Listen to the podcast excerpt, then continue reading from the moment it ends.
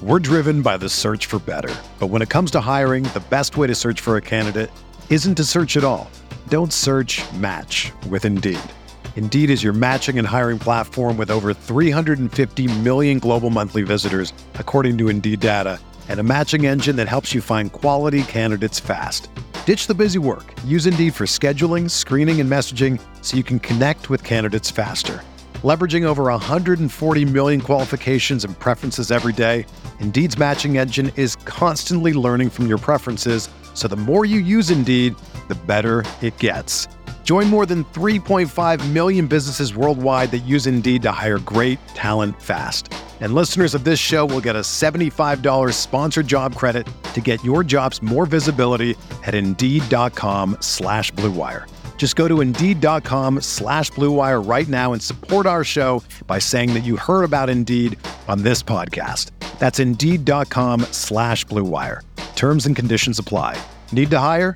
You need Indeed.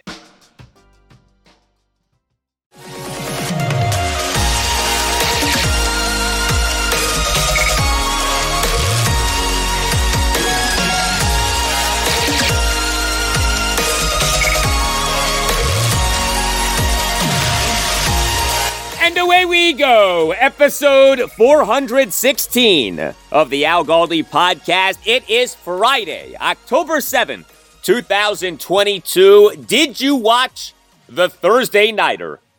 It was a game that set the NFL back about 50 years. The Indianapolis Colts won at the Denver Broncos 12 9 in overtime. Yes, 12 9 was the final score in overtime.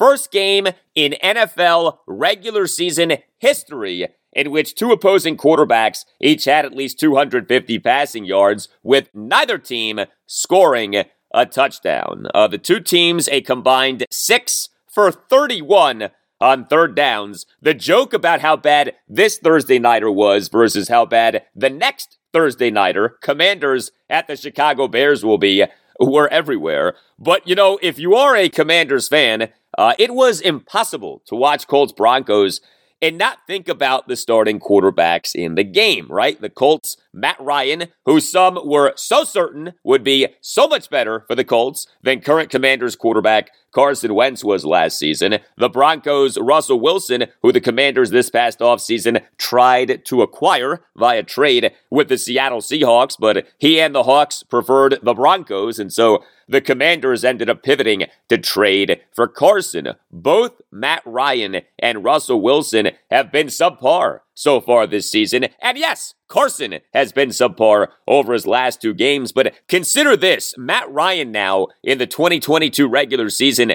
has 11 fumbles. Most fumbles by any NFL player through five games in a regular season since the 1970 NFL AFL merger. And Ryan now in the 2022 regular season has seven interceptions. Carson Wentz for the entirety of the 2021 regular season had seven interceptions. All of the talk in Indy about how much better off the Colts are with Matt Ryan as opposed to Carson Wentz. Uh, yeah. how is that working out? Hello and welcome to a Football Friday installment of the Al Galdi podcast. Is Carson Wentz going to play better in this Sunday afternoon's game against the Tennessee Titans at FedEx Field at 1 uh, than Matt Ryan has been playing for the Colts. Uh, gee, I hope so. Uh, we need that. Ahead on the show, in depth preview of the 1 and 3 Commanders versus the two and two Titans. Uh, I have the very latest on injuries and who could be in and who could be out. Next segment, I'll talk Commanders offense off comments from offensive coordinator Scott Turner at his weekly post practice press conference on Thursday afternoon, including Scott addressing what a lot of us have been wondering this week. To what extent does Carson Wentz have the freedom to call audibles. Uh, you'll also hear Scott addressed the potential for running back Brian Robinson Jr. to make his NFL regular season debut in this game against the Titans, despite having been shot multiple times a little more than a month ago. And you'll hear Scott address the potential for the Commanders to be without two of their top three receivers for this game. I'll then talk Commanders defense off comments from defensive coordinator Jack Del Rio at his weekly post practice press conference on Thursday afternoon. Uh, Jack discussed corner William Jackson III off his three penalty performance in the 25 10 loss at the Dallas Cowboys this past Sunday afternoon. Uh, Jack also got into the play of the Commanders' defensive line. I have a special guest to talk Titans, a longtime Titans insider, Paul Kuharsky of Outkick 360 and paulkuharsky.com. I have my rhyming keys for a Commanders win over the Titans, and I have a prediction for the game. Also on the show, college football. GaldiLocks for week six of the college football season. Previews and picks for Maryland, home to Purdue Saturday at noon. Virginia Tech at Pitt Saturday afternoon at 3.30. Virginia home to Louisville Saturday at noon. And Navy home to Tulsa Saturday afternoon at 3.30. By the way, GaldiLocks last week, a sparkling 4 and 0. We have a saying for that, Snoop Dogg, don't we? Make money, money, make money, money, money. Yes, sir. Thank you. Uh, do not forget to give this podcast a five star rating on Apple Podcasts or on Spotify. And if you are really feeling generous, please write a brief review saying that you like the podcast. You can do that on Apple Podcasts. And thank you for doing the ratings and the reviews. You can tweet me at Al Galdi. You can email me, the Al Galdi podcast at yahoo.com. Tweet from James, and the tweet includes a photo of what looks like the screen of his son's cell phone. And the wallpaper is a Commander's Burgundy W with a gold background. Writes James, not sure what I did to my son, but I picked him up from school, and this was his surprise to me rooting for daddy's team. A huge part of me wants to tell him to bail. Like the Titanic, women and children first. I can't bail. He can. Uh, thank you for the tweet, James. Great tweet. And no, have him be a Commanders fan. Have him suffer, as you, James, have suffered for years, like the rest of us. Email from Stanley Evans on Commanders head coach Ron Rivera. Right, Stanley, we're in the third year of the Rivera era, somehow we seem significantly worse. I thought that a team is supposed to be hitting its stride by year three. We still seem lost and confused on how to block and cover and still struggle with the fundamentals. A team by year three should have an identity. Our identity seems to be excuse making. My personal opinion is that this falls on the whole coaching staff, particularly Ron. Without Cam Newton's MVP season, Rivera is a nice, respectable guy who is what he is an average coach. And I question to say coach because it looks like he's not coaching anything. What I want to know is can I please get the soundbite from your boy, Ric Flair? What's causing all this? Have a great weekend, Galdi. Uh, thank you, Stanley. Much appreciated. And yes, as the nature boy, Ric Flair would say, and we always want to know one thing what's causing all this?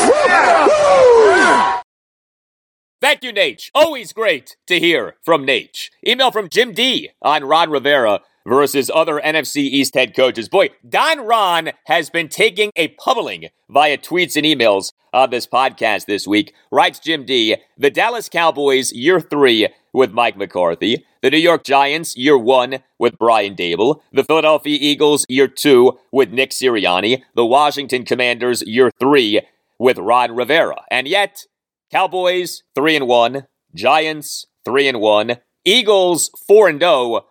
Commanders, 1 and 3. We are just a broken mess right now. The entire staff needs to be out of here by the end of this season. We have too much talent on the roster to be underperforming like this. The players need the modern game breathed into them. Thank you for the email, Jim. Uh, let us see what happens the rest of this season. I am not ready to declare Ron Rivera as Washington head coach a complete failure. He is in the process of failing, but I am not ready to say that he is a certified failure as Washington head coach. I am not ready to declare that Ron needs to be fired, but no doubt things are bad right now and things need to be a lot better. And I do wonder about the commanders in an NFL that now is filled with young head coaches with offensive backgrounds, having an older head coach with a defensive background. Like you talk about having the antithesis of the overall trend in the NFL right now. Uh, that is what the commanders have. Well, if you have a case, you know what you should do, right? Contact Paulson and Nace. No law firm does a better job of fighting for victims than Paulson and Nace does. You can call Paulson and Nace at 202 902 7611. And when you call, make sure that you tell Paulson and Nace that Al Galdi sent you. Paulson and Nace handles medical malpractice, personal injury, birth injury, legal malpractice, and consumer protection cases, offering aggressive advocacy for victims in Washington, D.C. and West Virginia. Paulson and Nace is widely respected throughout Washington, D.C. and West Virginia for the firm's accomplishments both in and out of courtrooms. Uh, Chris Nace and Matt Nace, they are dedicated trial attorneys who do not balk in the face of large insurance companies or well-known businesses that have had practices or products that are directly related to the root of your harm. You see, Paulson and Nace does not accept low settlement offers that benefit the people who caused clients harm more than the offers benefit the clients. And this is because Paulson and Nace is not afraid to take a case to trial. And that's because Paulson and Nace wins trials. Paulson and Nace has secured millions of dollars in verdict and settlement amounts for clients to better enable them to care for themselves and their families. Heck, take a case that was just concluded. Paulson and Nace in July won a case for which the United States government was paying nearly $1.8 million. Uh, this to a former American University field hockey player because of a military doctor's failure to diagnose and treat the student for a 2011 concussion that left her with permanent symptoms. Uh, you may have heard about this. Paulson and Nace defeated the U.S. government. Uh, again, if you have a case, contact Paulson and Nace. If you feel that you've been wronged, if you think that you've been wronged but aren't sure, call Paulson and and schedule a no obligation appointment. Yet you're obligated to nothing. Call Paulson and Nace at 202-902-7611. That's 202-902-7611. When you call, make sure that you tell Paulson and Nace that Al Galdi sent you. Schedule a no obligation appointment by calling 202-902-7611. You can also visit paulsonandnace.com. That's paulsonandnace.com. Just make sure that you tell Paulson and Nace that Al Galdi sent you. Paulson and Nace. If you're the case, contact Paulson and Nace.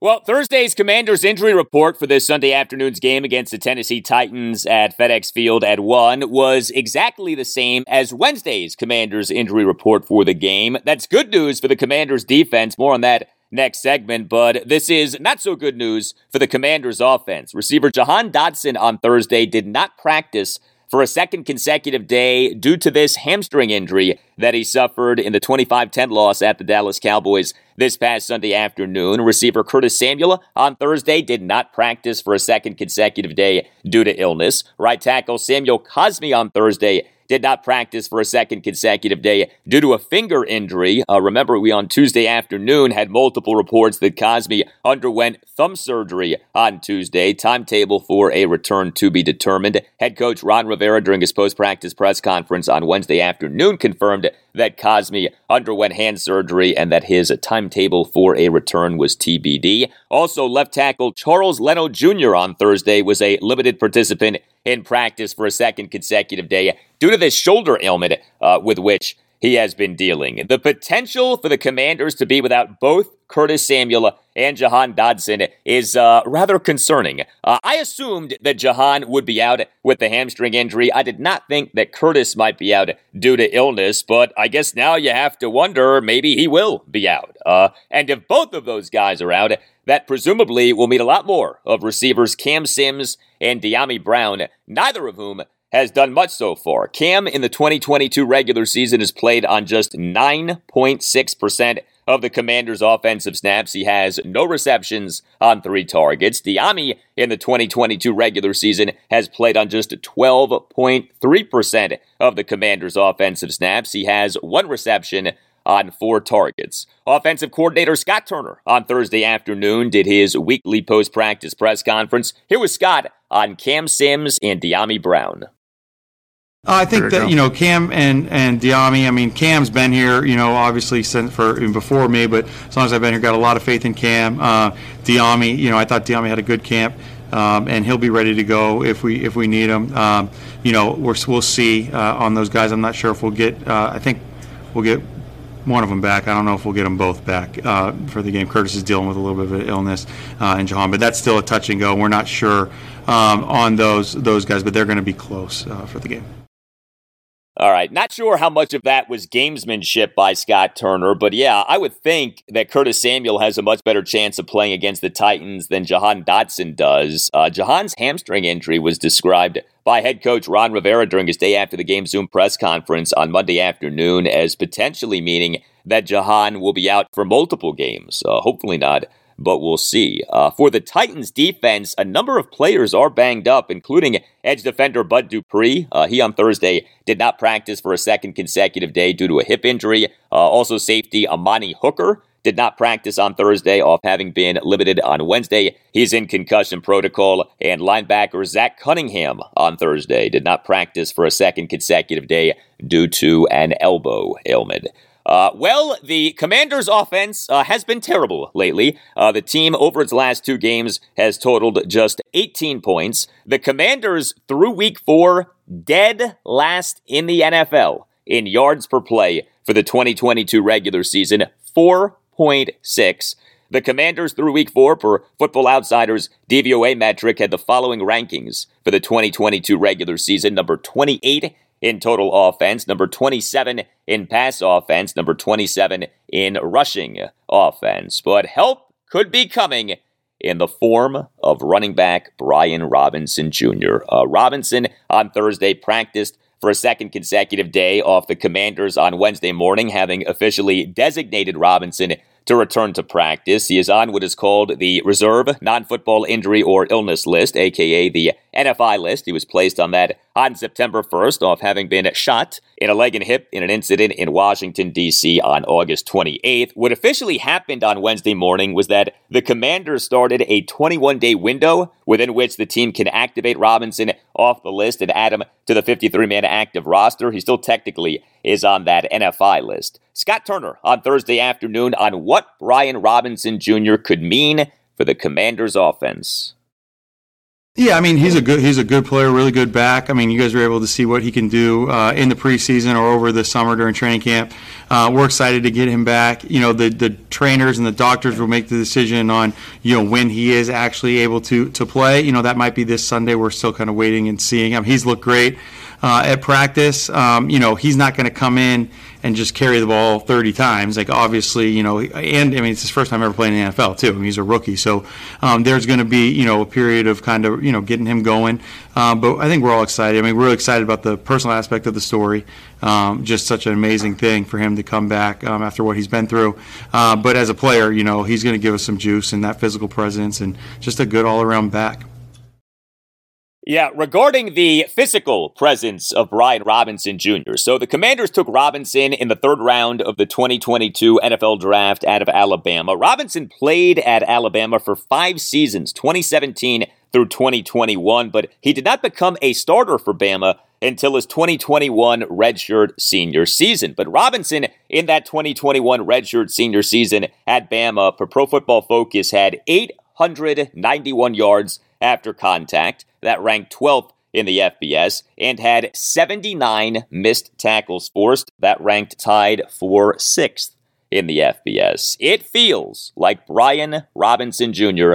is going to make his NFL regular season debut this Sunday afternoon. We shall see. What about the Commanders' offensive line? It very much feels like the Commanders on Sunday afternoon will have a new starting right side of the offensive line, with Cornelius Lucas at right tackle for the injured Sam Cosmi and Saahdiq Charles at right guard for the benched Trai Turner. Uh, Trai Turner started the loss at the Cowboys last Sunday afternoon, but he got benched in the first half. He ultimately played on just 15% of the Commanders' offensive snaps. Saahdiq Charles played on 85% of the Commanders' offensive snaps, and Ron Rivera on Monday afternoon declared that Saahdiq now is the Commanders' starting right guard. Scott Turner on Thursday afternoon on what Saahdiq Charles brings at right guard. You know, Saahdiq brings some athleticism. Um, you know, I, I, don't know if you noticed him on some of those screens. You know, getting out, doing some doing a nice job on those. Um, he's a guy that you know he, he's played for us last year. He started. Uh, he started three different spots, both guards and right tackle, and then he played some snaps at left tackle. So he's a versatile player. He can play guard and tackle. Um, his deal is, you know, he's played and kind of played well for some spots, and then he's had an injury or something that something where he gets dinged up. So uh, I anticipate, you know, he'll be able to stay healthy and he'll play well. I thought he did a nice job when he got in there uh, for the most part uh, against Dallas.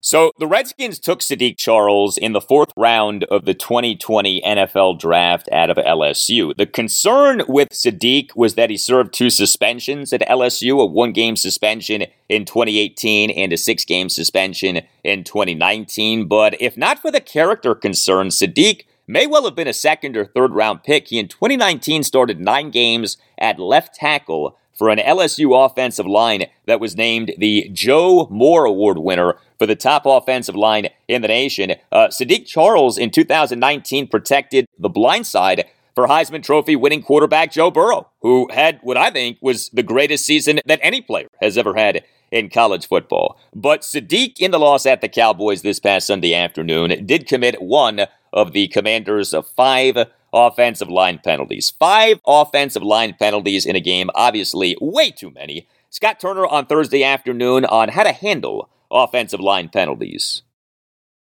No, yeah, you talk about that. I mean, you talk about being smart, you know, when it's holding, you know, keeping your hands inside. I mean, we had some issues where, you know, we had a double team and maybe one guy left too early. Now someone's left out to dry and they get a penalty hold, uh, called on them. So making sure that we're playing assignment football because a lot of it, a lot of that is what led to you know the penalties. Um, it's really just about knowing the details of your job and then making sure you're doing that play in and play out. Uh, and when you do that, you know you eliminate negative plays, you eliminate the penalties.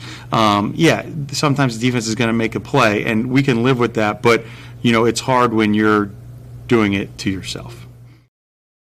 Yes, it is. Uh, the Commanders' offensive line so far this season has been a big disappointment. The Commanders, over their last three games, have allowed 16 sacks and 39 quarterback hits. And the recipient of all of that, of course, has been Carson Wentz, who, like the offensive line, needs to play better. Uh, Carson, through week four, just 25th out of 32 qualified NFL quarterbacks in ESPN's total QBR for the 2022 regular season. You can always email me, the Al Galdi podcast at yahoo.com. I got this email from Andy Wagner with a key question regarding Carson Wentz. Writes Andy, do you think that Carson Wentz has the ability slash freedom to change the play at the line of scrimmage? I've seen Cooper Rush and Jalen Hurts, both young quarterbacks, do that almost every series. I don't notice Carson making audibles.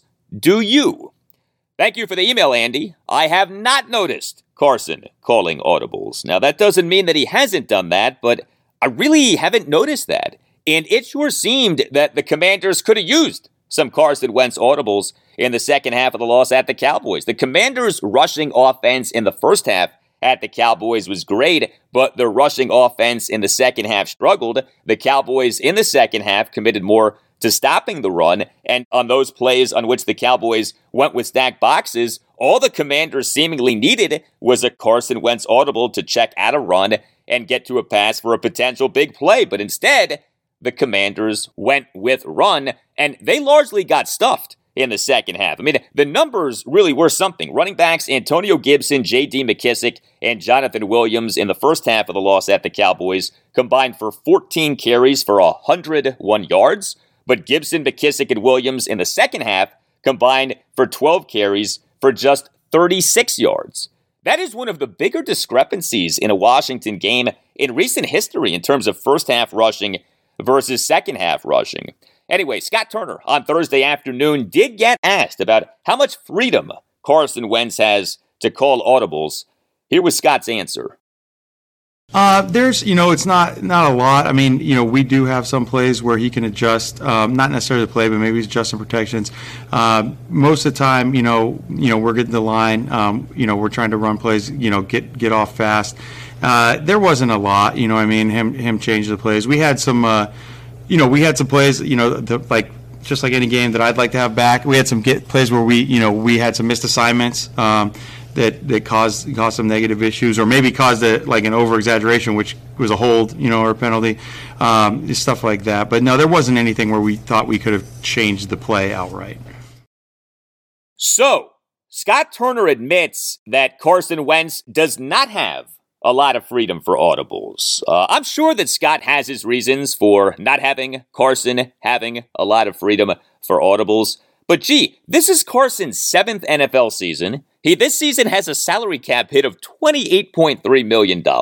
He is the commander's QB1. I don't know. I mean, shouldn't he have ample freedom to call an audible if need be? And why exactly doesn't he have ample freedom? Is it because Carson isn't comfortable enough with the offense? Is it because Scott doesn't trust Carson? Like, why exactly is it that Carson Wentz can't do what so many other NFL quarterbacks do these days call audibles when needed? I don't want to overreact to this, but this doesn't sound normal, right? Like, this doesn't sound like the way that things should be. I have some questions off what we just heard from Scott Turner. Well, some questions for you. Have you had a hard time losing weight? Have you perhaps lost weight, but then the weight came right back? If the answer to either question is yes, Dr. Matthew Mintz can help you.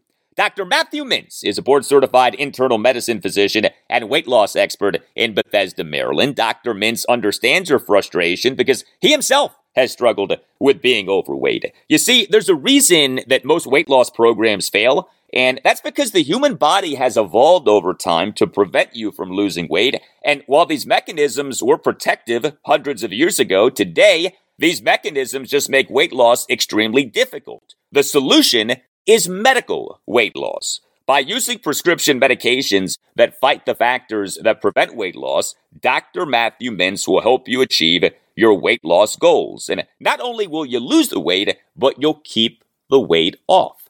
You see, Dr. Mintz does not use powders, shakes, or other special foods that you need to purchase. Instead, he uses prescription medications and personalized lifestyle changes, and he'll give you the support that you need to succeed. Dr. Matthew Mintz's medical weight loss program includes an initial in person comprehensive evaluation, blood work, and a customized weight loss plan, in person or virtual follow up visits to keep you on track, a full year of phone calls and emails to answer questions or troubleshoot problems, and one year of prescription medications for weight loss. The good news is that many, if not all of these things, will be covered by or reimbursable through your insurance. Dr. Matthew Mintz. He has been in practice for over 25 years. He serves as clinical faculty at the George Washington University School of Medicine, and he is consistently ranked as a top doctor by Washingtonian Magazine. He is a huge Commanders fan and a loyal listener of the Al Galdi podcast. If you are ready to lose your excess weight the right way, find out more about Dr. Matthew Mintz's medical weight loss program by calling 855 646 8963. That's 855 646 8963. And make sure that you tell Dr. Mintz that Al Galdi sent you. You can also visit drmintz.com. That's drmintz, M-I-N-T-Z dot com, and click on medical weight loss. That's 855 646 8963 or drmintz.com. And make sure that you tell Dr. Mintz that Al Galdi sent you.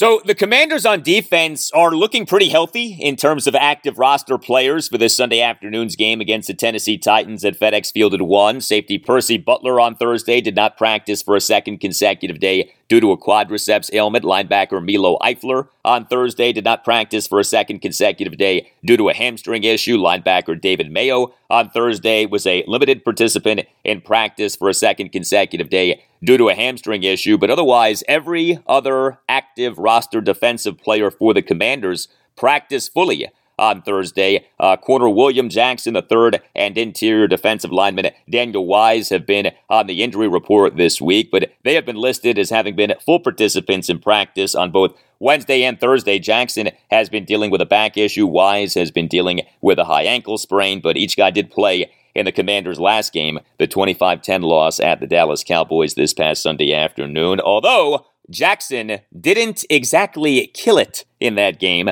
uh, including having three accepted penalties. Commanders defensive coordinator Jack Del Rio on Thursday afternoon did his weekly post practice press conference. Here was Jack on William Jackson III's penalties.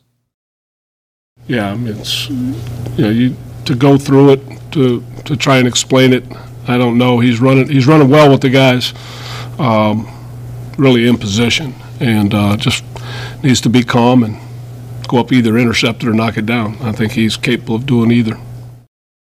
You know, William Jackson III in the 2021 regular season committed a team worst eight total penalties, seven of which were accepted penalties, and five of his eight total penalties were defensive pass interference penalties. Jackson, in a loss at the Cowboys, three accepted penalties, two pass interference penalties, and a holding penalty. So Jackson, over 15 regular season games with Washington, has accumulated 11 total penalties, including seven defensive pass interference penalties. That is ridiculous, okay? That is unacceptable.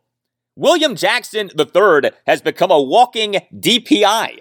Washington on March 19th, 2021, officially signed William Jackson III as an unrestricted free agent, a three year, $40.5 million contract with $26 million in total guarantees. The deal has not worked out. Jackson in the 2021 regular season registered an overall grade for Pro Football Focus of just 59.3 PFF grades are on a scale of 0 to 100, and Jackson, over his three games in this 2022 regular season, has an overall grade for PFF of just 53.6. Now, he did play better as last season went on. Hopefully, he plays better as this season goes on. But right now, at this moment in time, the free agent signing of William Jackson III has been a bust. There's no other way to say it. Now, Jackson's comfort in the defense has been a major topic for a while. He had his season ending Zoom press conference this past January 10th said that he in the 2021 season had been, quote, doing things that I had never done before, end quote. Jack Del Rio on Thursday afternoon was asked about Jackson's comfort in the defense. We think, we think, yeah, I, I would say um, overall, I think there is a greater comfort with where he is and what his responsibilities are right now in year two. Yeah.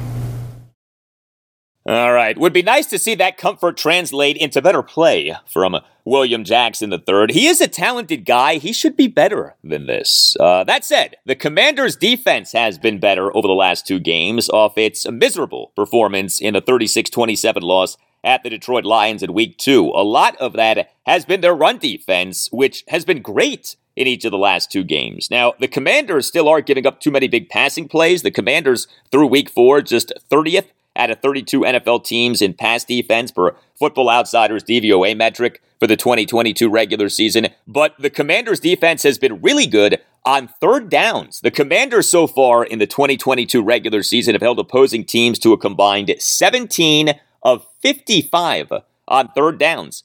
30.9%. That is excellent third down defense. Jack Del Rio on Thursday afternoon on where he feels the Commanders' defense is at. It's a work in progress, you know. To me, it's you know, focus your energy on on game planning going forward. All the things we need to dial in for this opponent coming up. Um, you know, when we have those in our rearview mirror, we've made our corrections, we've moved on. Um, you know, reflecting is not not really a part of it. You know, it's it's more about you know going forward, keeping the pedal down, continuing to grow. Have fun, make plays, have fun. That's what we're after. Would be nice if the Commanders defense made more plays. The Commanders in the 2022 regular season have generated just one takeaway. Yeah, just one takeaway. Safety Darrick Forrest game sealing fourth quarter interception in the 28 22 win over the Jacksonville Jaguars at FedEx Field in week one. That remains the Commanders' lone takeaway in the 2022 regular season. There are 32 teams in the NFL.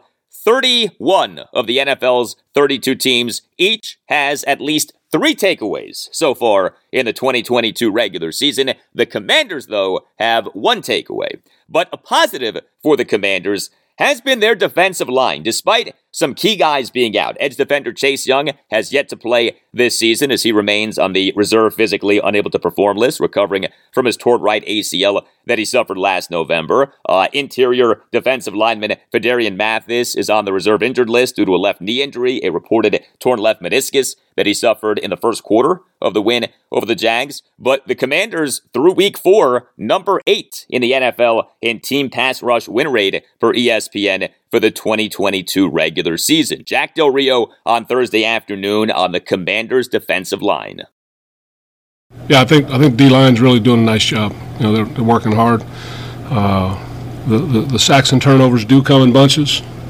Sometimes that, that bunch gets uh, taken away by penalties, uh, which obviously we need to correct. But um, no, I think I think they they're working. They're doing a great job working and, and impacting the game. You know, both against the run and pressuring the quarterback.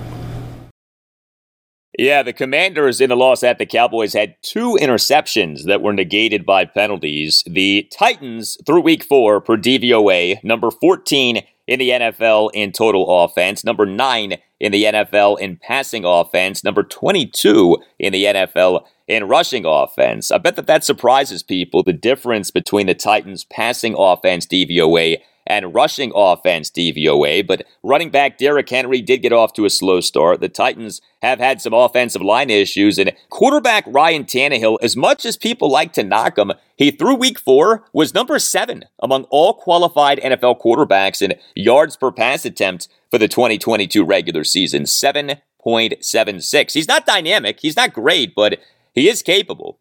Some injury items with the Titans offense to be aware of. Receiver Treylon Burks on Thursday did not practice for a second straight day due to a toe injury. Right guard Nate Davis on Thursday did not practice due to a knee issue. He was not listed on the Titans Wednesday injury report. And for much more on the Titans, next segment, I'll welcome on longtime Titans insider Paul Kuharsky of Outkick 360 and paulkuharsky.com. And among the things that we'll get into is a big mistake that Paul believes the Titans made this past offseason.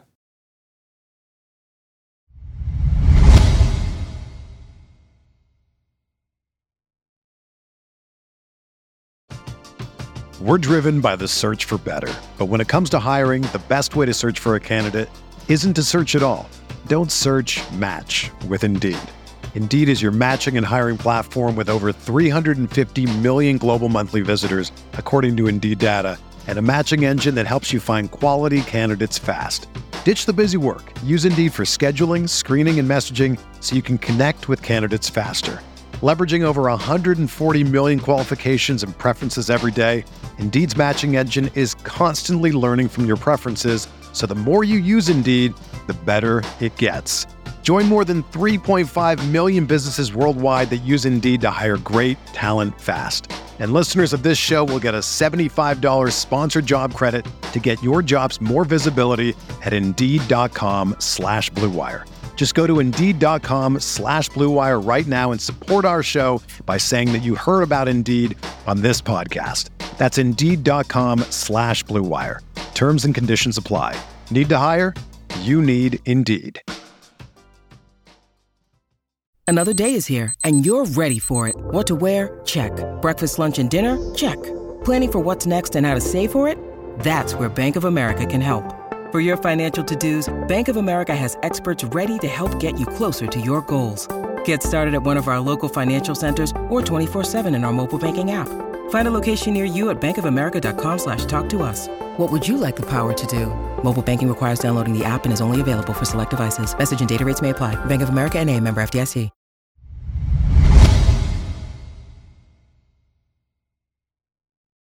If you would like to sponsor the Al Galdi podcast, if you would like to advertise your business or practice on the pod and reach thousands of people every episode, if you would like to put the power of the pod to work for you, hit us up. The email address is the Al Galdi podcast at yahoo.com. We continue to prepare for the 1 and 3 Commanders against the 2 and 2 Tennessee Titans at FedEx Field this Sunday afternoon at 1. And time now to learn all that we need to know about the opposition. I'm very pleased to welcome to the Al Galdi podcast a man who knows the Titans as well as anyone, longtime Titans insider Paul Kuharsky of Outkick 360 and PaulKuharsky.com. You can follow Paul on Twitter at Paul Kuharsky NFL. Paul, it's great to have you on the podcast. How are you? I'm well. Thanks for having me. So the Titans are 2 and 2, have won two consecutive games since an 0 and 2 start. The two losses, a 21-20 home loss to the New York Giants in week 1 and a 41-7 loss at the Buffalo Bills on Monday Night Football in week 2. The two wins, a 24-22 home win over the Las Vegas Raiders in week 3 and a 24-17 win at the Indianapolis Colts in week 4. What has gone well for the Titans over their last two games that wasn't going well over the first two games? Well, uh, they ran into much lesser opponents for starters. Um, been playing very good first half offense, get enough points on the board then to hold on. They're uh, they've scored seven points in the second half this year, so um, they really uh, struggle in the second half. They've had some bad injuries defensively against the Colts. They got three uh, three turnovers uh, scored on two short fields, got 24 points in the first half, uh, held off the Colts. I really don't think the Colts are very good. I know nationally there's a love affair with them for some reason. Mike Vrabel's a far better uh, coach than Frank Reich. Uh, he's a far better coach than a lot of coaches in the league. Um, last year they went 12 and 5, won the division using 91 players. Um, as they worked through COVID and, and a lot of injuries. And uh, they're doing that again, not so much COVID, obviously, but um, banged up, lost Harold Landry, one of their best defensive players, a, a good pass rusher, and uh, more influential against the run. I think they're kind of figuring out how to uh, defend the run without him. Running back Derrick Henry, he did not look great over the Titans' first two games. He has looked better over the last two games. What has jumped out to you about him so far this season? Well, he's a notorious slow starter, um, even in his, his best years. So it's not a surprise he came out of the gate slow. People clearly wanted to see how he is on that repaired right foot that he had the Jones fracture in last year and got a, a plate and some screws in there. Returned for the playoff game wasn't very good against Cincinnati. Um, you know, had his best game of the year against the Colts, but again, I think 99 of his I think it was 117 yards, came in the first half. then he and they did some good work in four minute at the end to kind of close it out. He's got an offensive line that's that's uh, kind of overhauled. Taylor Lewan out for the season again at left tackle. His ACL repair from a couple years ago. Um, he's he's kind of admitted um, it didn't go well and it is a problem that needs to be redone. He may be finished for good. Um, and uh, they've got a new left tackle, an undersized guy, and Aaron Brewer, who replaced Rodger Saffold, who was much bigger, and a rookie right tackle, and Nicholas Petit Frere uh, from Ohio State, who's holding his own. But that's a lot of turnover on a line that, uh, you know, at its best has keyed Derrick Henry running well and Ryan Tannehill being protected. Um, and, uh, you know, that, it's not a great group right now. The schedule's kind of uh, helping them out, but uh, they get much tougher. Um, they've got to buy after this trip to Washington, and uh, and then things get much more difficult. Derrick Henry is such an interesting case study because in this time in which it's a big no-no to pay running backs big money. He's so good that you wonder if he's the exception. Uh, the Titans in July 2020 signed Henry to a big money contract extension. I know that they, just before the start of this regular season, reworked that contract. Would you say that Henry is proving worthy of that contract, or is this ultimately going to be yet another big money running back contract that an NFL team regrets? Well, they're not on they're not on the hook for too much of a guarantee that's left and um, he. So I mean, they're kind of protected. They give him a two million dollar bump heading into this year. They're still very Derrick Henry centric, but um, you know he didn't really play a lot in his first two years. So I think when you look at the age, he's 29 now. Um, you know, he's coming up to that 30 number that scares everybody. He doesn't have the wear and tear from the first two seasons where um, DeMarco Murray and Dion Lewis were getting a lot of work in front of him. So I think that counts in his favor. Then he missed nine games last year. you know, you obviously don't want him hurt, but there's some wear and tear that he, he didn't suffer. I think they're going to, you know, I don't think they're looking to uh, monitor his carries or ease off to try to extend his career or anything. I think that they will use him as much as they can, as often as they need, and worry about later, later. And we'll point out that last year when he was out for those nine games, uh, D'Onta Foreman uh, now in Carolina and Dontrell Hilliard, who's the third down back here. Uh, you know, they didn't have the home run threat that Henry had, but the Titans ran very well. That they ran very effectively without him the second half of last year. But um, I think their intention is to continue to feed him, to get him going, to get that offensive line uh, to a point where it, it can help him, and he tends to get better as the season goes on and the weather gets colder. This is year four for Ryan Tannehill as the Titans starting quarterback. How has he looked so far to you? I mean, he's fine. Um, you know, he, he's, you know, people want to pick him apart. He's at his best when Henry's running well and they can run play action off of that. People like to, to pick them apart. I, I counter that with, you know, the Titans have a quarterback with a certain skill set and they've built things around um, him being able to execute that skill set. Now, it's it's not Lamar Jackson's skill set, but nobody's killing Baltimore for for building around Lamar Jackson's limitations. It's what you're supposed to do. Now, uh, you know, to me, Tannehill's whole story doesn't get written until he's in a playoff game in January again, which is where he's failed. Uh, you know, in his last three games with increasing magnitude. Last year, three interceptions just killed them in a game where they sacked Joe Burrow nine times and couldn't win at home as the number one seed. And, you know, uh, they're not going to be the number one seed again, so they're going to need to win four games. Um, they have a, a formula that playoff teams have tended to figure out. And can Ryan Tannehill lead them to four playoff wins to, to, for on a Super Bowl run? I I think the answer is pretty clearly no, unless things change in a miraculous way, and that's where the Titans are kind of stuck. We're talking Commanders Titans with Titans insider Paul Kuharsky of Outkick 360 and PaulKuharsky.com. So the Titans took quarterback Malik Willis in the third round of the 2022 NFL draft. Do the Titans view Willis as their starting quarterback of the future, or do they view him more as a project? I, I think it's too early to say. I mean, obviously, the hope was hey, here's a guy we've got great, graded as a, as a real value in the third round. Let's bring him in and see. Um, you know, he's going to be in the background this year unless Tannehill gets hurt. I think if he was forced to play, uh, they'd be in trouble. He, did mop up work in Buffalo as early as the third quarter because they were getting destroyed. Um, you know, he didn't look very good. And, uh, you know, it's a long jump from, from what he was doing at Liberty where he he wasn't reading the field much, and he was counting on running around. Um, I'm sure they're working hard with him in the background, and they'll face a decision. You know, if they can get out of Tannehill's contract for $18 million and save about that much after this season, if they feel like Malik Willis can be a starter that they can build around, maybe we'll see that. I think, you know, Tannehill, eh, everybody seems to think his future is in the balance. I'm not so sure they feel that way, but I mean, there are still a lot of variables to be determined.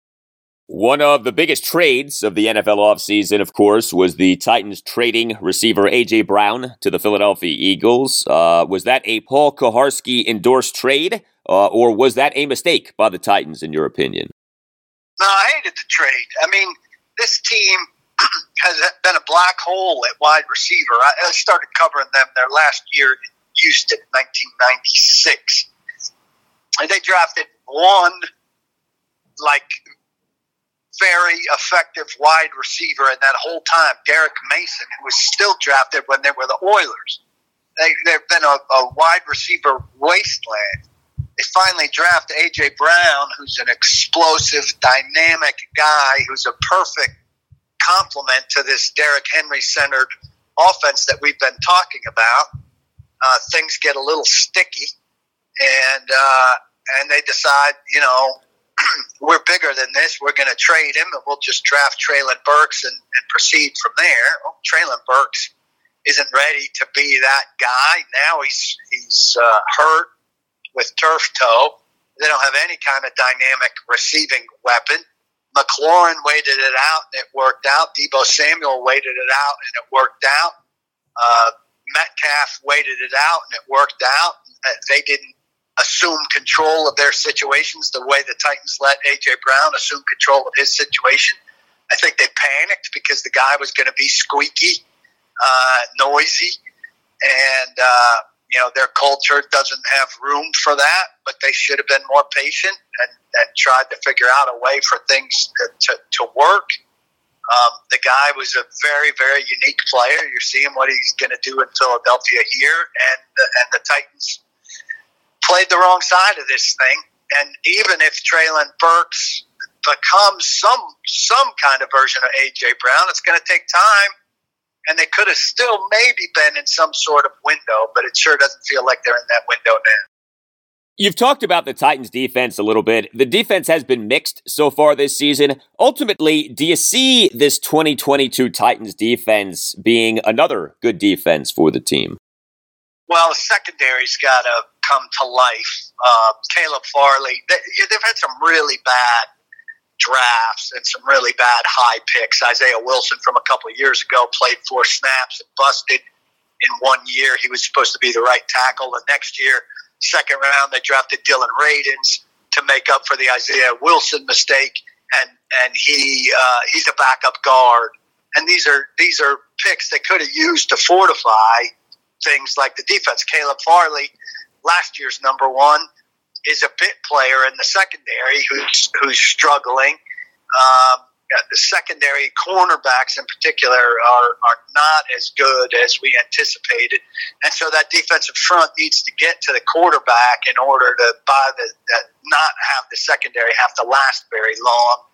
And then you're down Landry, Bud Dupree looks unlikely to play uh, this week with a hip injury.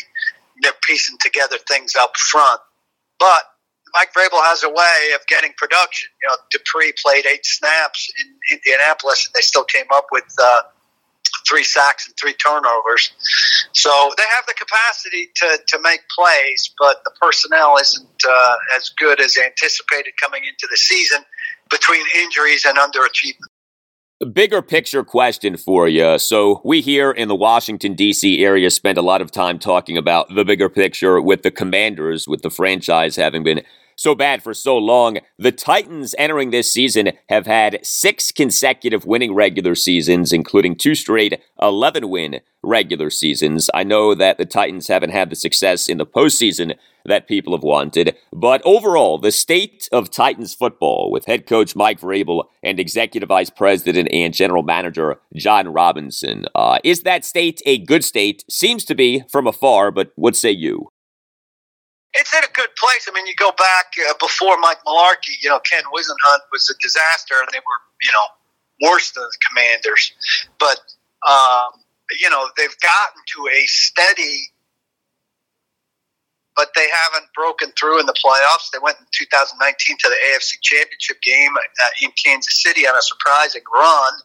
Um, and and the feeling is they that, that opened the window, and then they had two first uh, two first game losses to Baltimore in a, a wild card round, and then the number one seed last year was set up. Everything was perfect for them. They had Cincinnati here, and if they won that, they would have hosted the AFC Championship game. So they've underachieved in a window where they should have contended for a Super Bowl, and now it feels like uh, that window has closed.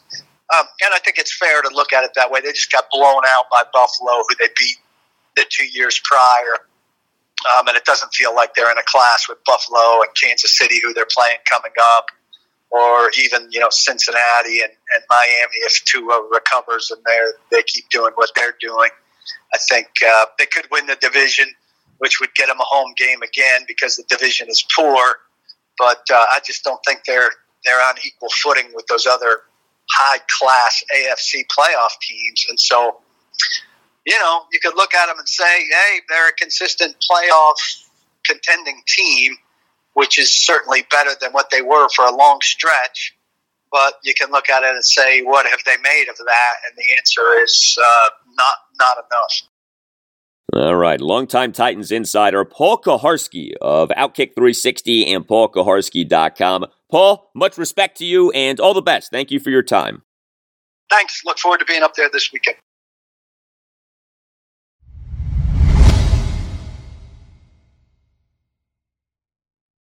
The one and three Commanders host the two and two Tennessee Titans this Sunday afternoon at one. Do you remember what happened the last time that Washington played the Titans at FedEx Field? October 19th, 2014, a 1917 Redskins win. Quarterback Colt McCoy came in for a benched Kirk Cousins, and Colt, on his very first pass attempt of the game, a third quarter 70 yard touchdown pass to receiver Pierre Garcon. Well, how does Washington notch another win over the Titans? My friends, it is that time. The time to rhyme. It is time for rhyming keys. My keys to a commander's victory in rhyming fashion. Now, understand, uh, these rhymes, they are not meant to be good. They are only meant to make a few points. And in fact, I have a saying for this segment the worse the rhyme, the better the time. And so here we go. Hardcore analysis combined with scheduled fun, rhyming keys for a Commanders win over the Titans. How do the Commanders win this game? And boy, do the Commanders need to win this game. We now rhyme the path to victory. Rhyming key number one. This is for the Commanders defense. You must be barbaric in trying to stop Derrick. There is no NFL offense that's more reliant on its number one running back than the Titans offense is. For those of you who like old school ground and pound football, uh, the Titans offense is it. Derrick Henry is a true RB1.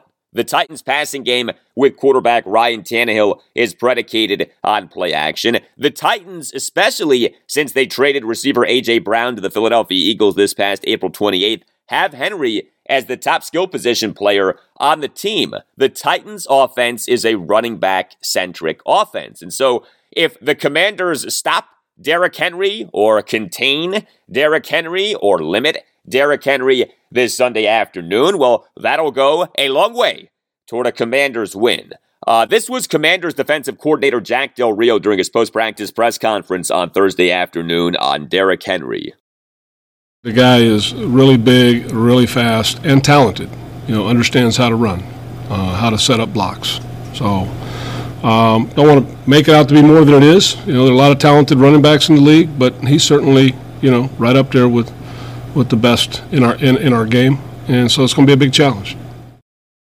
You know, for all of the negatives for the Commanders over their last two games, and there certainly have been many negatives, a major positive has been the team's run defense. The Commanders' run defense over their first two regular season games was not good, but the Commanders' run defense over the last two games has been terrific. The 24 8 loss to the Philadelphia Eagles at FedEx Field in week three, the Commanders held the Eagles to just 72 yards on 30 carries. That works out to just 2.4 yards per carry. The 25 10 loss at the Dallas Cowboys in week four, the Commanders held Cowboys running backs Ezekiel Elliott and Tony Pollard to a combined 27 carries for 55 yards. 2.04 yards per carry. The Commanders, through week four, were number six in the NFL in run defense per Football Outsiders DVOA metric for the 2022 regular season. Now, Derrick Henry has gotten going in recent weeks. He, during the Titans' 0 2 start to the 2022 regular season, had very underwhelming numbers, but Henry over the Titans' last two games, which are two wins, 42 carries for 199 yards and two touchdowns, and eight receptions for 91 yards on 11 targets. He is a bruising, punishing back. He is not easy to tackle, but I'd like to think that the commanders, especially with their defensive line, are up to this task. And so, rhyming key number one, this for the commanders' defense you must be barbaric in trying to stop Derrick. Rhyming key for Commanders Titans number two. This is for Commanders receivers. Do all that you can to get off press man. The Commanders' passing offense over the team's last two games has been horrendous. We all know that. We have talked a lot about that. We know that the offensive line has been quite bad this season, especially in terms of pass protection. We know that quarterback Carson Wentz has played very poorly in each of the last two games. But what's also true, though isn't getting a lot of attention, is that Commanders receivers aren't separating. ESPN has just come out with what are called receiver tracking metrics. Uh, receiver tracking metrics use player tracking data from the NFL's next gen stats to analyze every route run, including those that do not result in targets, and assess receiver performance in three distinct phases getting open, contesting, and making catches, and generating yards after the catch. Uh, these three components also are blended to create an overall receiving metric. Well, one of the receiver tracking metrics is called open score.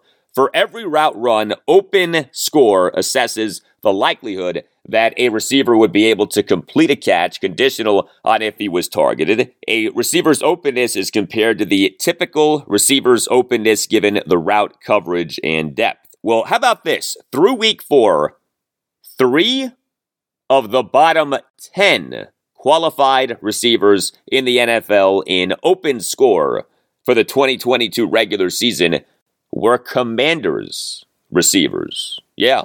Terry McLaurin was ranked 78th, and Curtis Samuel and Jahan Dotson were part of a three way tie for dead last at 85th.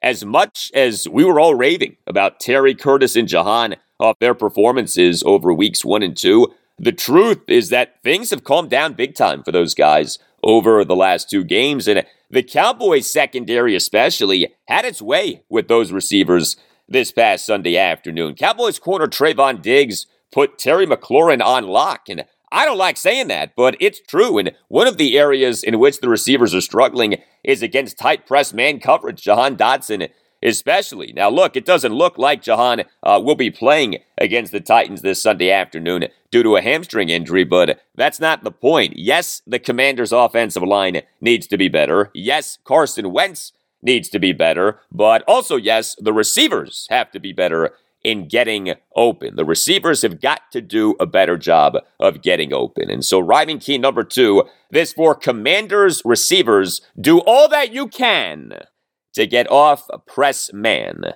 Rhyming key for Commanders Titans number three. This is for the entire Commanders team. There's no guarantee against Tennessee, but avoiding the penalty could lead to victory.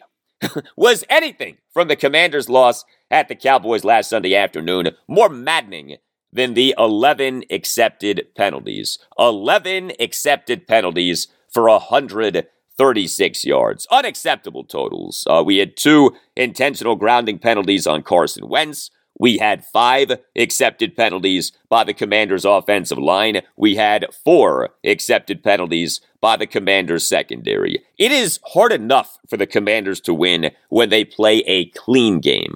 When they play a messy, sloppy game, forget about it. And consider how the offensive line penalties last Sunday afternoon just ruined drives. Commander's second offensive drive resulted in a first quarter three and out. Second snap of the drive center, Nick Martin, a second and six 10 yard holding penalty. Uh, the Commanders' seventh offensive drive resulted in a third quarter three and out. Second snap of that drive, right guard Saahdiq Charles, a second and 11 10 yard holding penalty on a snap that nearly resulted in a Carson Wentz interception to Trevon Diggs. Third snap of the drive, right tackle Samuel Cosmi, a second and 21 five yard false start penalty. Now, Cosmi is not expected to play against the Titans due to this reported thumb surgery that he just underwent. The good news is that the commander's top backup offensive tackle, Cornelius Lucas, has been exceptional at not committing penalties. How about this? Lucas in the 2021 regular season played on 587 of Washington's offensive snaps and yet committed just one penalty. Lucas in the 2020 regular season played on 536 of Washington's offensive snaps and yet committed just one penalty. Rhyming key number three. This for the entire Commanders team. There's no guarantee against Tennessee, but avoiding the penalty could lead to victory. And one more. It is number four. Rhyming key for Commanders Titans number four. This is for the entire Commanders team. Momentum heightens if you beat the Titans. So, Sunday afternoon's game against the Titans is the first of two games for the Commanders in a five day stretch. Home to the Titans this Sunday afternoon, then at the Chicago Bears this Thursday night. The Commanders are one and three. I know that this sounds crazy, but if somehow, some way, the Commanders win both of these games, stop laughing. If somehow, some way, the Commanders win both of these games, the season, just like that, in the blink of an eye, is back on track. Now, obviously, the Commanders could lose both of these games and be 1 and 5 in the blink of an eye. But do you remember the specifics of the Redskins' great turnaround in the 2012 regular season?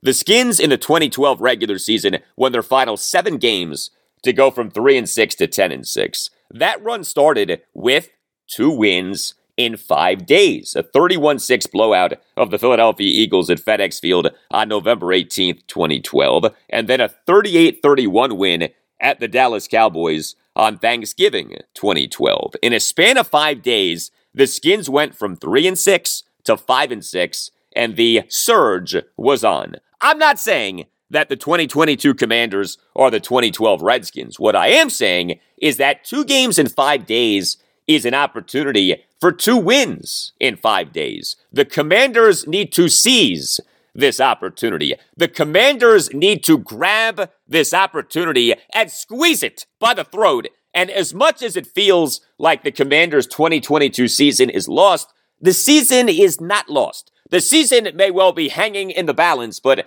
the season is not lost, not yet. Rhyming key number four, this for the entire Commanders team. Momentum heightens if you beat the Titans. All right, it is prediction time. The Commanders per WynnBET as of very early Friday morning are plus two. The public is heavily on the Titans, and yet, very interestingly, the line for this game has come down. The Commanders just a few days ago were plus three in multiple shops, but the Commanders now are at plus two per WynnBET. Uh, we call this reverse line movement. This is an indication of sharp money on the Commanders, the public being heavily on the Titans, and yet the line moving in a direction that encourages you to bet on the Titans. Why does this happen? Because sharp money is coming in on the commanders. Believe it or not, the movers and shakers, the movers and the shakers in Las Vegas are putting their money on the commanders. I have picked the commanders in each of the last two weeks and been dead wrong. But here I go again. Give me the commanders plus the two. Final score Commanders 23, Titans 21, running back Brian Robinson Jr., two touchdown runs.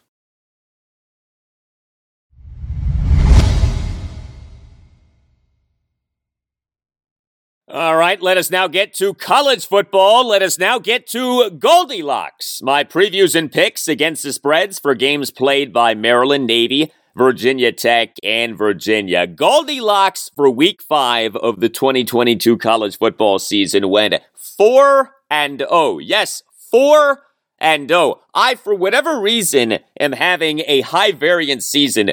Two 0 and 4 weeks, but also a 3 and 1 week and now a 4 and 0 week. I have been all over the place. I'm like the Carson Wentz of college football handicappers. You never know what you're going to get. Uh, the record for the season now is 8 and 11. So here we go. GaldiLocks for week 6 of the 2022 college football season. All point spreads are from WynnBET and are as of very early Friday morning.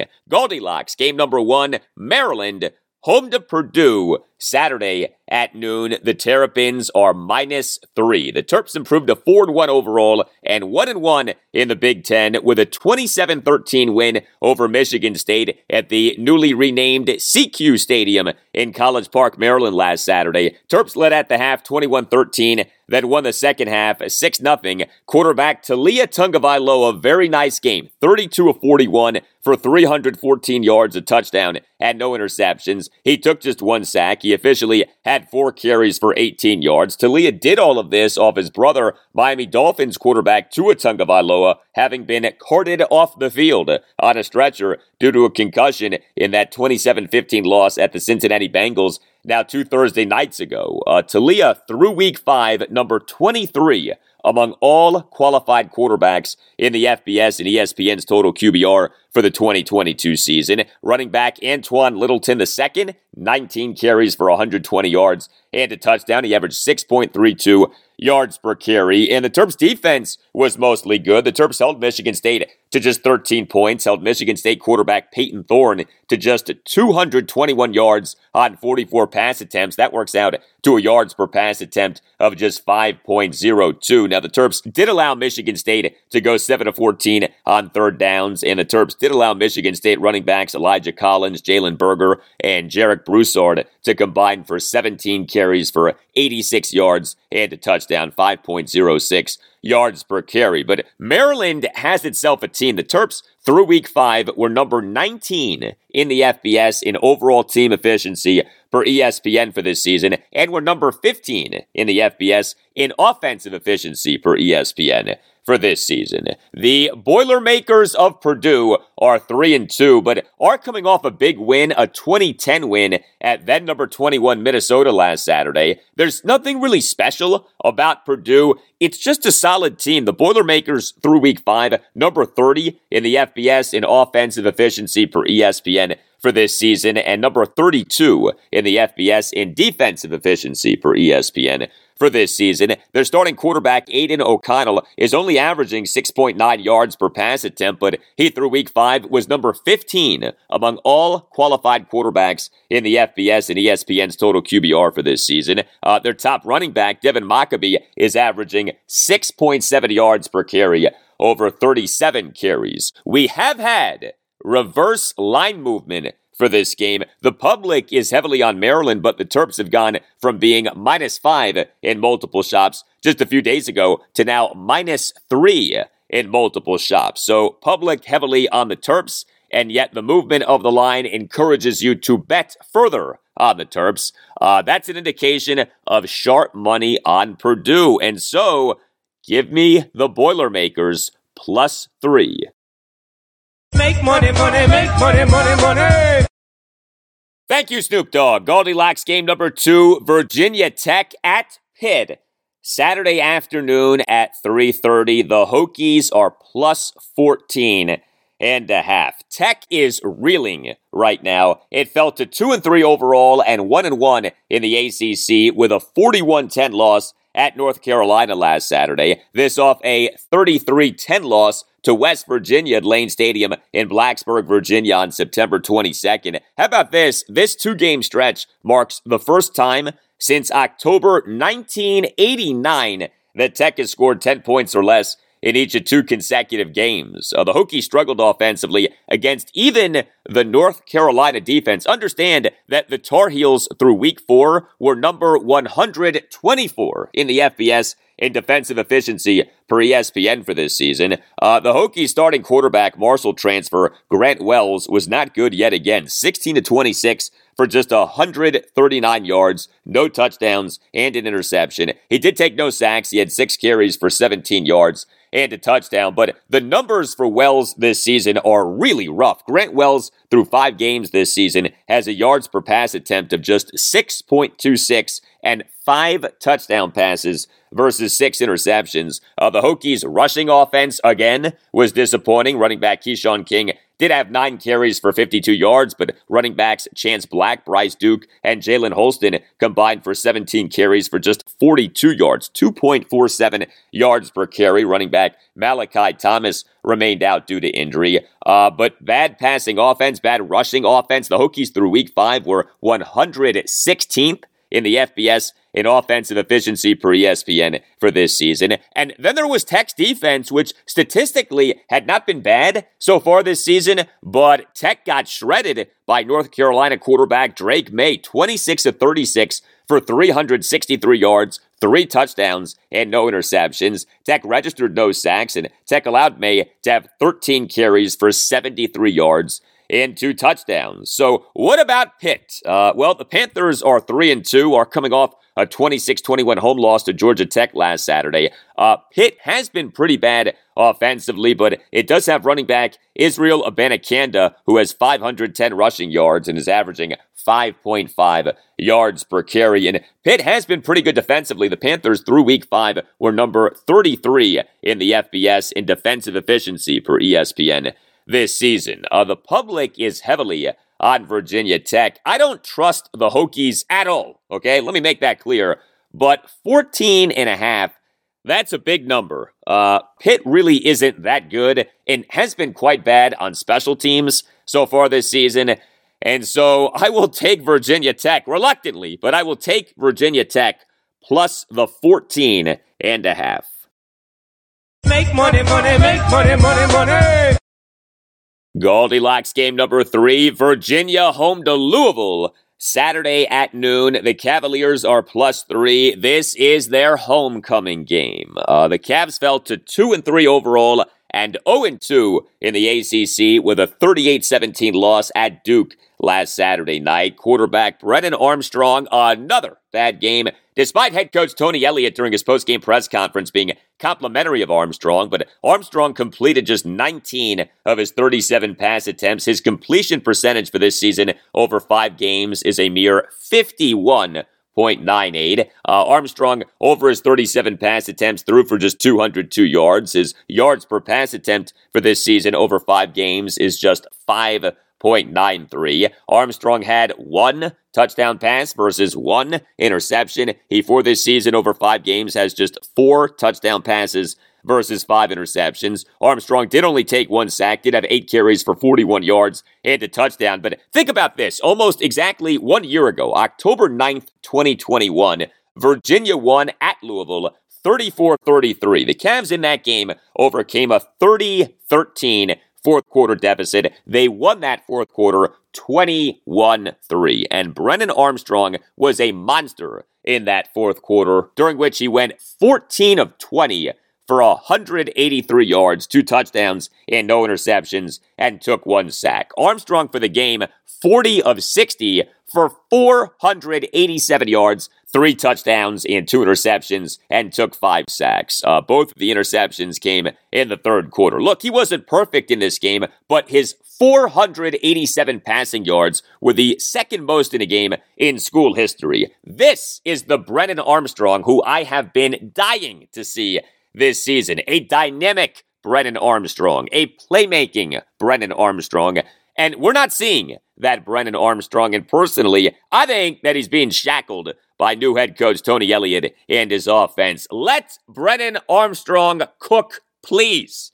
Uh, the Wahoo's rushing offense in the loss at Duke was pretty good, but it could only be used so much given the nature of the game. Here's the bottom line the Hoos through week five were 99th in the FBS in offensive efficiency per ESPN for this season. Uh, the Hoos' defense in the loss at Duke was mixed. The Hoos did hold Duke quarterback Riley Leonard to just 129 yards over 24 pass attempts. That works out to a yards per pass attempt to just 5.38, but the Hoos allowed him to have nine carries for 59 yards and two touchdowns. Yeah, the Hoos got run on big time in this game. They allowed running backs Jaylen Coleman, Jaquez Moore, and Jordan Waters to combine for 35 carries for 197 yards and two touchdowns, 5.63 yards per carry. And look, the Hoos gave up 38 points in this game. Hoos also had six accepted penalties for 87 yards. Tony Elliott, during his post-game press conference, very angry about the penalties. Virginia has had a penalty problem. Virginia, in its previous game prior to this loss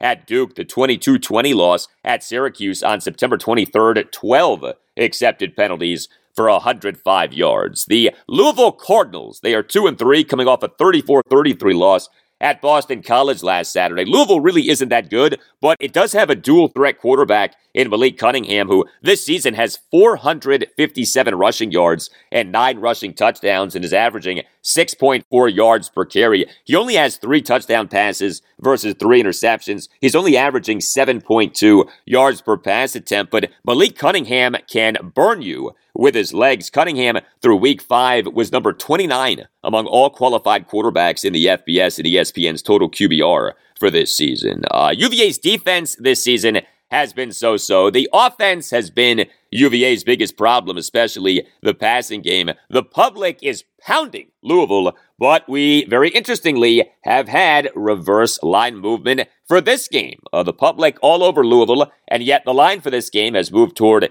enticing you to bet Louisville. Uh, UVA earlier this week was plus four and a half in multiple shops. Now UVA is at plus three in multiple shops. Indication of sharp money on Virginia, if you can believe that. Uh, and so give me Wahoo Wah plus three. Make money, money, make money, money, money.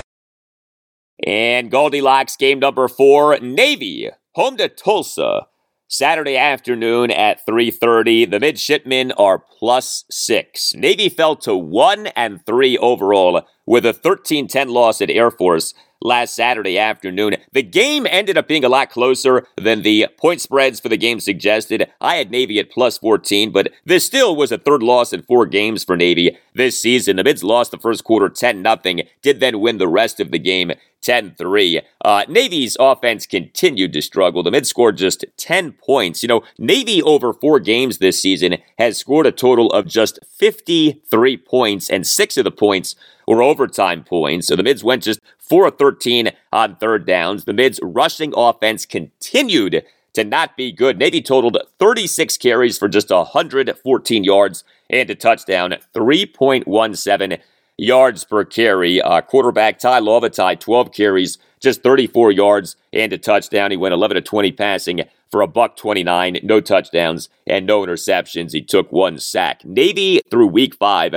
was 121st in the FBS in offensive efficiency per ESPN this season. Uh, now, Navy's defense in the loss at Air Force overall was good. The Mids held Air Force to just 13 points and to just 3 of 11 on third downs. Uh, two of Air Force's third down conversions uh, were big conversions, but still, Navy's defense overall, I thought, did a nice job on Air Force. Held Air Force to 200 total net rushing yards and to 4.26 yards per carry. Understand, Air Force through week four was number one in the FBS by miles in rushing yards per game for this season at 412.2 and was number three in the FBS in yards per carry for this season at 6.68. Uh, the Golden Hurricane of Tulsa, just two and three, has lost two straight, a 35 27 loss at then number 16 Ole Miss on September 24th, and a 31 21 home loss to Cincinnati last Saturday. Uh, Tulsa quarterback Davis Brin this season has only completed 60.1% of his passes, but he does have 12 touchdown passes versus three interceptions, and he does have a yards per pass attempt of 9.3. The public is heavily on Tulsa. Navy has been better over its last two games, including the 23 20 double overtime win at East Carolina on September 24th, but the Mids offense is really bad, and so I will take Tulsa and lay the six. Make money, money, make money, money, money. All right, Snoop. So to review, Purdue plus three, Virginia Tech plus 14 and a half, Virginia plus three, and Tulsa minus six. Hold on tight. We are riding both the Hokies and the Cavaliers this week, but such is life. Your GaldiLocks for week six of the 2022 college football season and also on Saturday Liberty at UMass Saturday afternoon at 3:30 and James Madison at Arkansas State Saturday night at 7.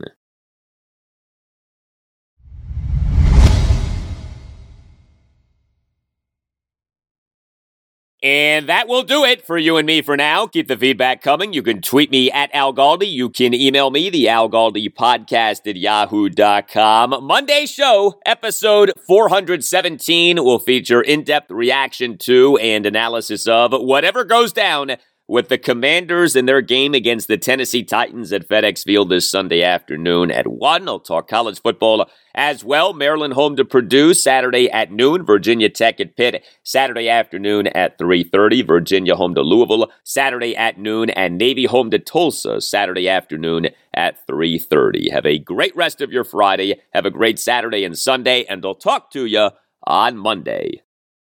And we always want to know one thing what's causing all this? Woo!